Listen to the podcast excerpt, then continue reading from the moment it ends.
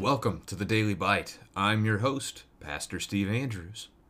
Today's text is the longest chapter in the book of Genesis, chapter 24. Now Abraham was old, well advanced in years, and Yahweh had blessed Abraham in all things. And Abraham said to his servant, the oldest of his household, who had charge of all that he had, Put your hand under my thigh, that I may make you swear by Yahweh, the God of heaven and the God of earth that you will not take a wife for my son from the daughters of the Canaanites among whom I dwell, but will go to my country and to my kindred, and take a wife for my son Isaac. The servant said to him, Perhaps the woman may not be willing to follow me to this land. Must I then take your son back to the land from which you came? Abraham said to him, See to it that you do not take my son back there. Yahweh, the God of heaven, who took me from my father's house, and from the land of my kindred, and who spoke to me and swore to me, To your offspring I will give this land. He will send his angel before you, and you shall take a wife for my son from there. But if the woman is not willing to follow you, then you will be free from this oath of mine. Only you must not take my son back there. So the servant put his hand under the thigh of Abraham his master, and swore to him concerning this matter. Then the servant took ten of his master's camels and departed, taking all sorts of choice gifts from his master. And he arose and went to Mesopotamia to the city of Nahor. And he made the camels kneel down outside the city by the well of water at the time of evening, the time when women go out to draw water. And he said, O Yahweh, God of my master Abraham, please grant me success today, and show steadfast love to my master Abraham. Behold, I am standing by the spring of water, and the daughters of the men of the city are coming out to draw water. Let the young woman to whom I shall say, Please let down your jar that I may drink, and who shall say, Drink, and I will water your camels. Let her be the one whom you have appointed for your servant Isaac. By this I shall know that you have shown steadfast love to my master. Before he had finished speaking, behold, Rebekah, who was born to Bethuel, the son of Milcah, the wife of Nahor, Abraham's brother, came out with her water jar on her shoulder. The young woman was very attractive in appearance, a maiden whom no man had known. She went down to the spring and filled her jar and came up. Then the servant ran to meet her and said, Please give me a little water to drink from your jar. She said, Drink, my lord. And she quickly let down her jar upon her hand and gave him a drink. When she had finished giving him a drink, she said, I will draw water for your camels also, until they have finished drinking. So she quickly emptied her jar into the trough and ran again to the well to draw water, and she drew for all his camels. The man gazed at her in silence to w- learn whether Yahweh had prospered his journey or not. When the camels had finished drinking, the man took a gold ring weighing a half shekel, and two bracelets for her arms, weighing ten gold shekels, and said, Please, tell me whose daughter you are. Is there room in your father's house for us to spend the night? She said to him, I am the daughter of Bethuel the son of Milcah, whom she bore to Nahor. She added, We have plenty of both straw and fodder, and room to spend the night. The man bowed his head and worshipped Yahweh, and said, Blessed be Yahweh, the God of my master Abraham, who has not forsaken his steadfast love and his faithfulness toward my master. As for me, Yahweh has led me in the way to the house of my master's kinsman. Then the young woman ran and told her mother's household about these things. Rebekah had a brother whose name was Laban. Laban ran out toward the man to the spring. As soon as he saw the ring and the bracelets on his sister's arms and heard the words of Rebekah his sister, Thus the man spoke to me, he went to the man. And behold, he was standing by the camels at the spring. He said, Come in, O blessed of Yahweh. Why do you stand outside? For I have prepared the house and a place for the camels. So the man came to the house and unharnessed the camels, and gave straw and fodder to the camels. And there was water to wash his feet and the feet of the men who were with him. Then food was set before him to eat.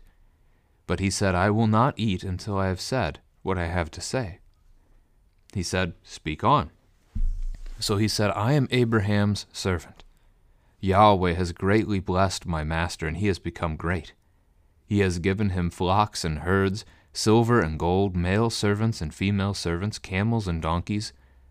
And Sarah, my master's wife, bore a son to my master when she was old. And to him he was he has given all that he has.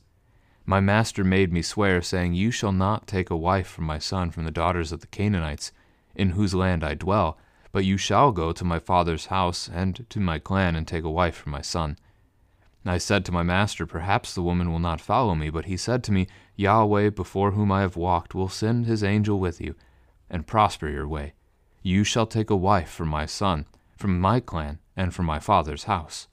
Then you will be free from my oath when you come to my clan, and if they will not give her to you, you will be free from my oath. I came today to the spring and said, O Yahweh, God of my master Abraham, if now you are prospering the way that I go, behold, I am standing by the spring of water.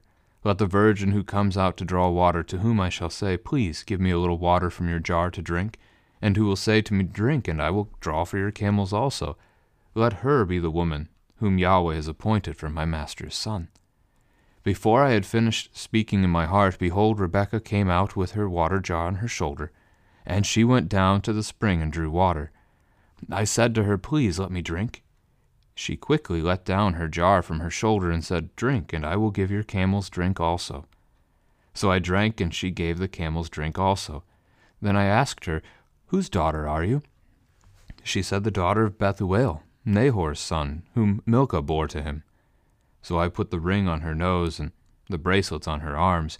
Then I bowed my head and worshipped Yahweh and blessed Yahweh the God of my master Abraham, who had led me by the right way to take the daughter of my master's kinsman for his son. Now then, if you are going to show steadfast love and faithfulness to my master, tell me. And if not, tell me, that I may turn to the right hand or to the left. Then Laban and Bethuel answered and said, The thing has come from Yahweh. We cannot speak to you bad or good. Behold, Rebekah is before you. Take her and go, and let her be the wife of your master's son, as Yahweh has spoken. When Abraham's servant heard their words, he bowed himself to the earth before Yahweh. And the servant brought out jewelry of silver and gold, and garments, and gave them to Rebekah. He also gave to her brother and to her mother costly ornaments. And he and the men who were with him ate and drank, and they spent the night there. When they arose in the morning, he said, Send me away to my master. Her brother and her mother said, Let the young woman remain with us a while, at least ten days. After that she may go. But he said to them, Do not delay me, since Yahweh has prospered my way. Send me away, that I may go to my master. They said, Let us call the young woman and ask her. And they called Rebekah and said to her, Will you go with this man? She said, I will go.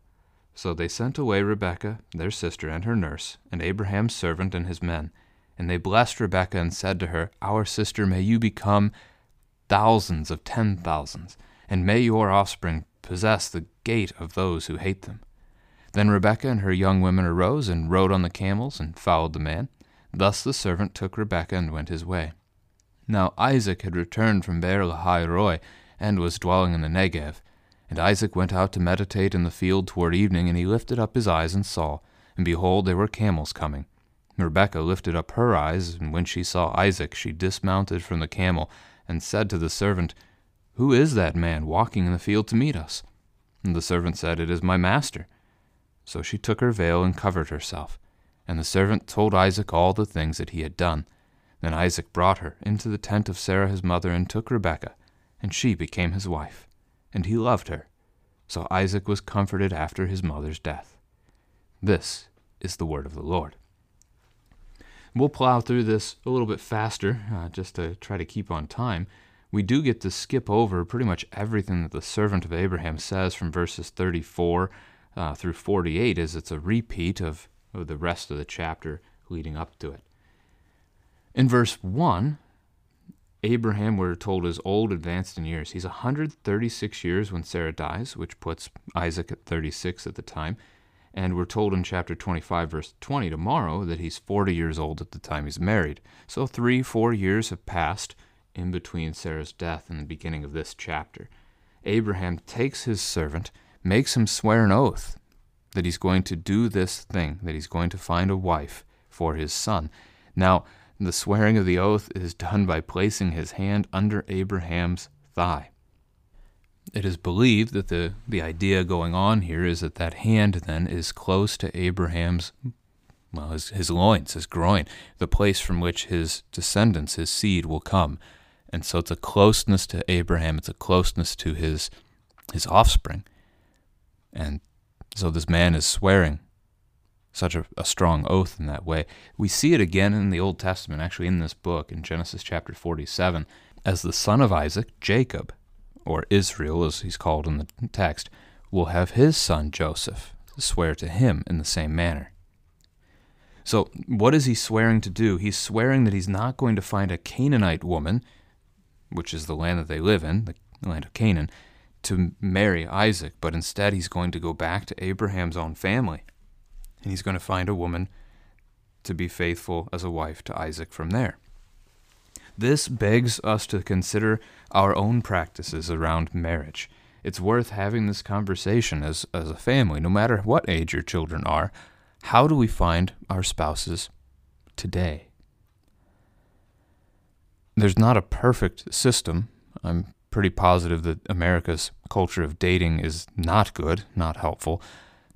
But you can talk about ways that you can go about this process together as parents who seek to find a, a faithful spouse for their child and working together. Abraham didn't send Isaac away to find a, a spouse. In fact, he very specifically forbids his servant from taking Isaac away to find a spouse.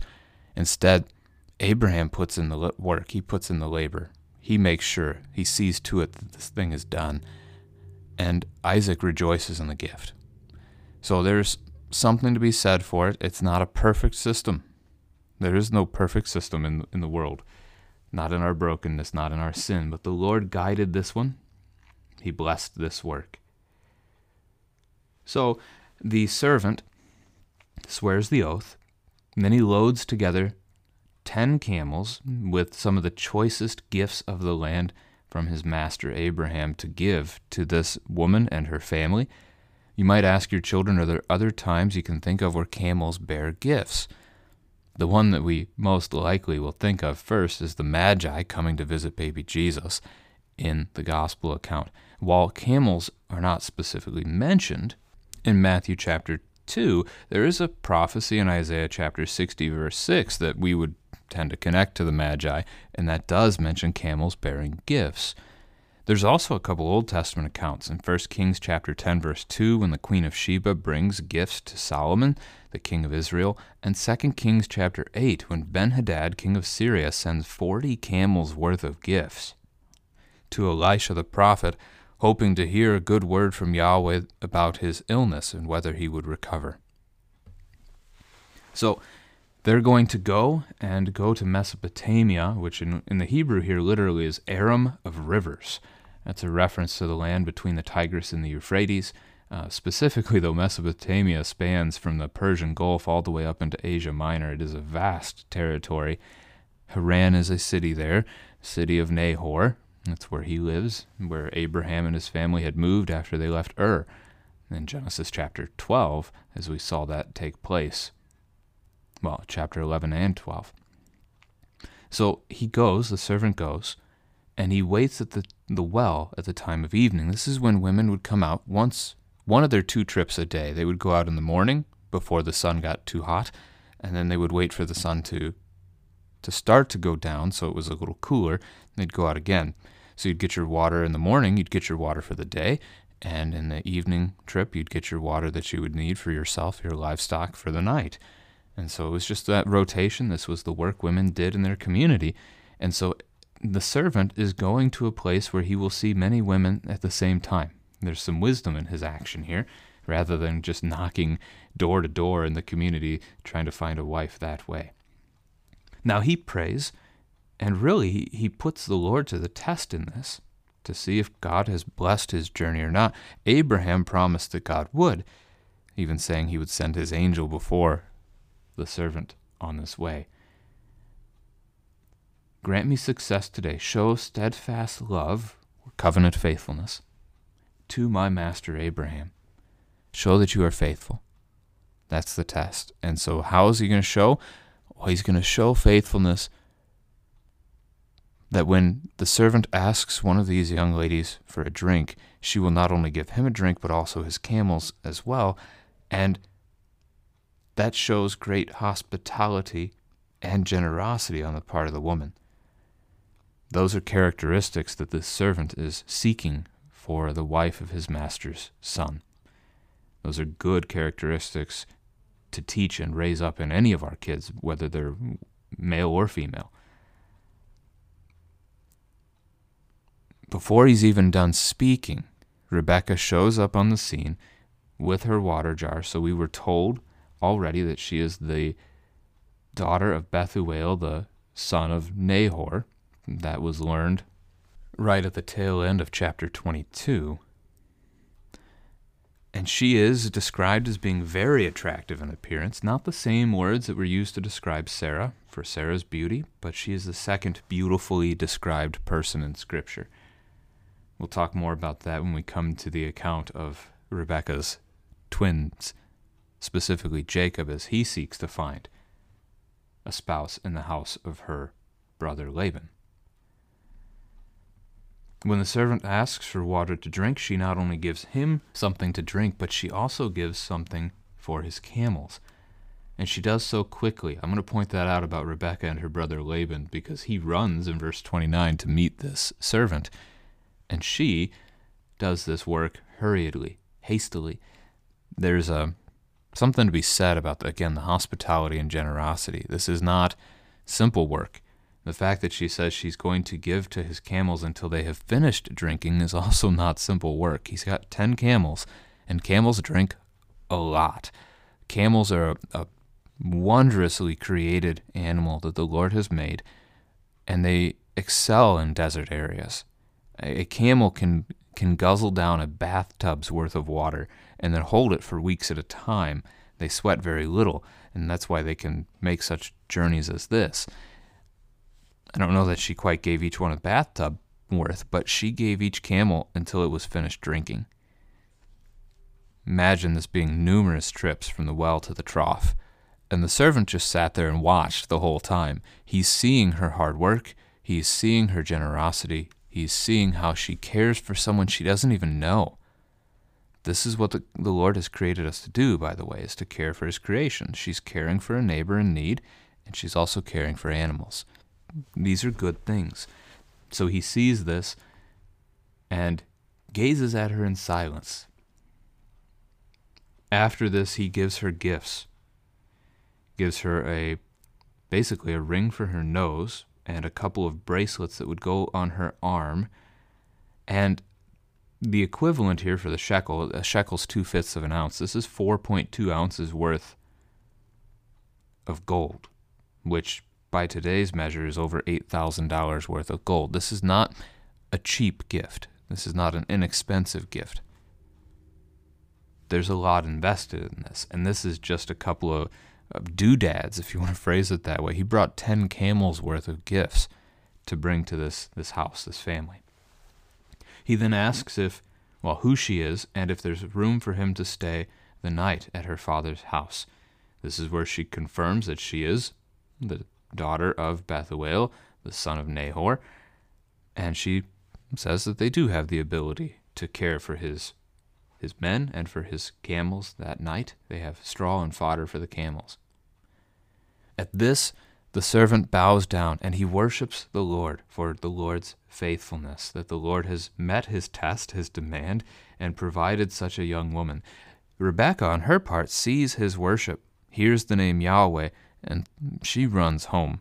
Again, more haste. She runs home to share this news with her family.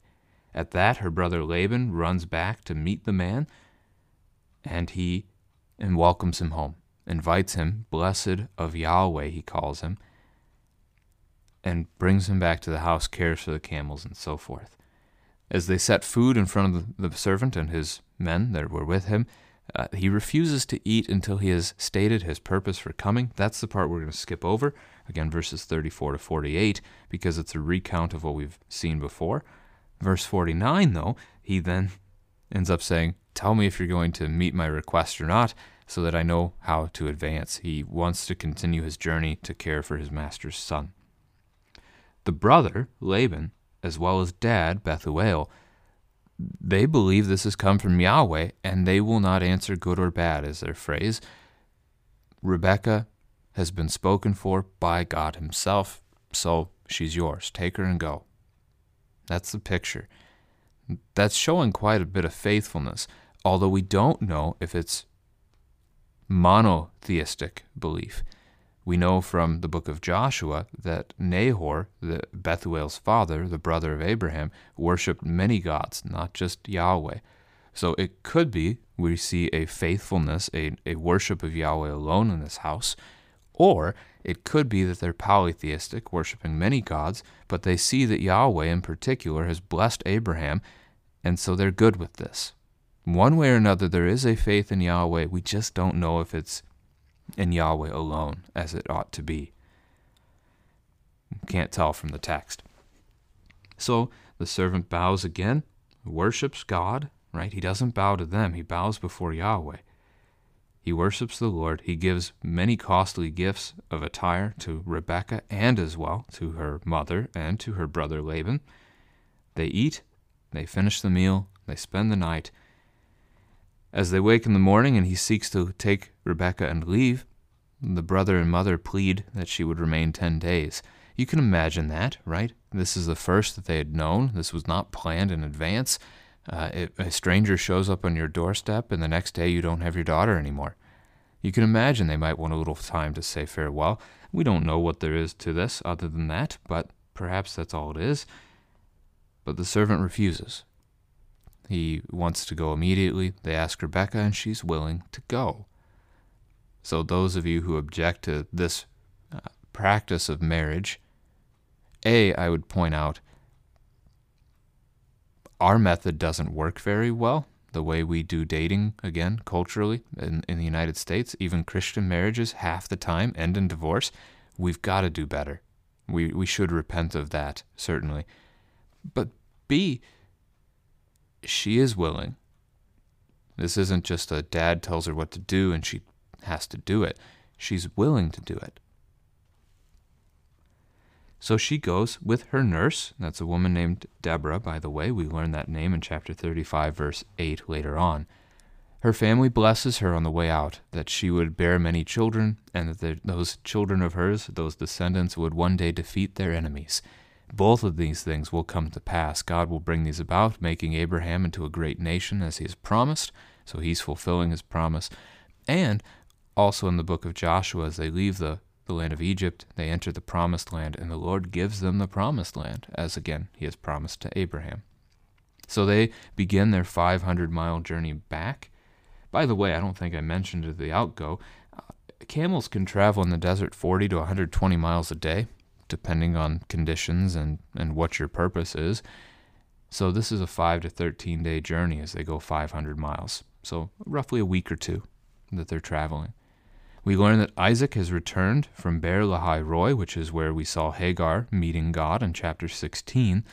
This is 30 miles southwest of Beersheba, where Abraham has been commonly dwelling. Both could be considered in the Negev, though, the south land, south country, dry country, below the land of Israel. He's meditating in the field. That's a peculiar word. It is only used this one time in all of Scripture. If he's meditating, musing, pacing, English translations vary. Um, we don't know exactly why he's in the field, but he's in the field and he sees the camels.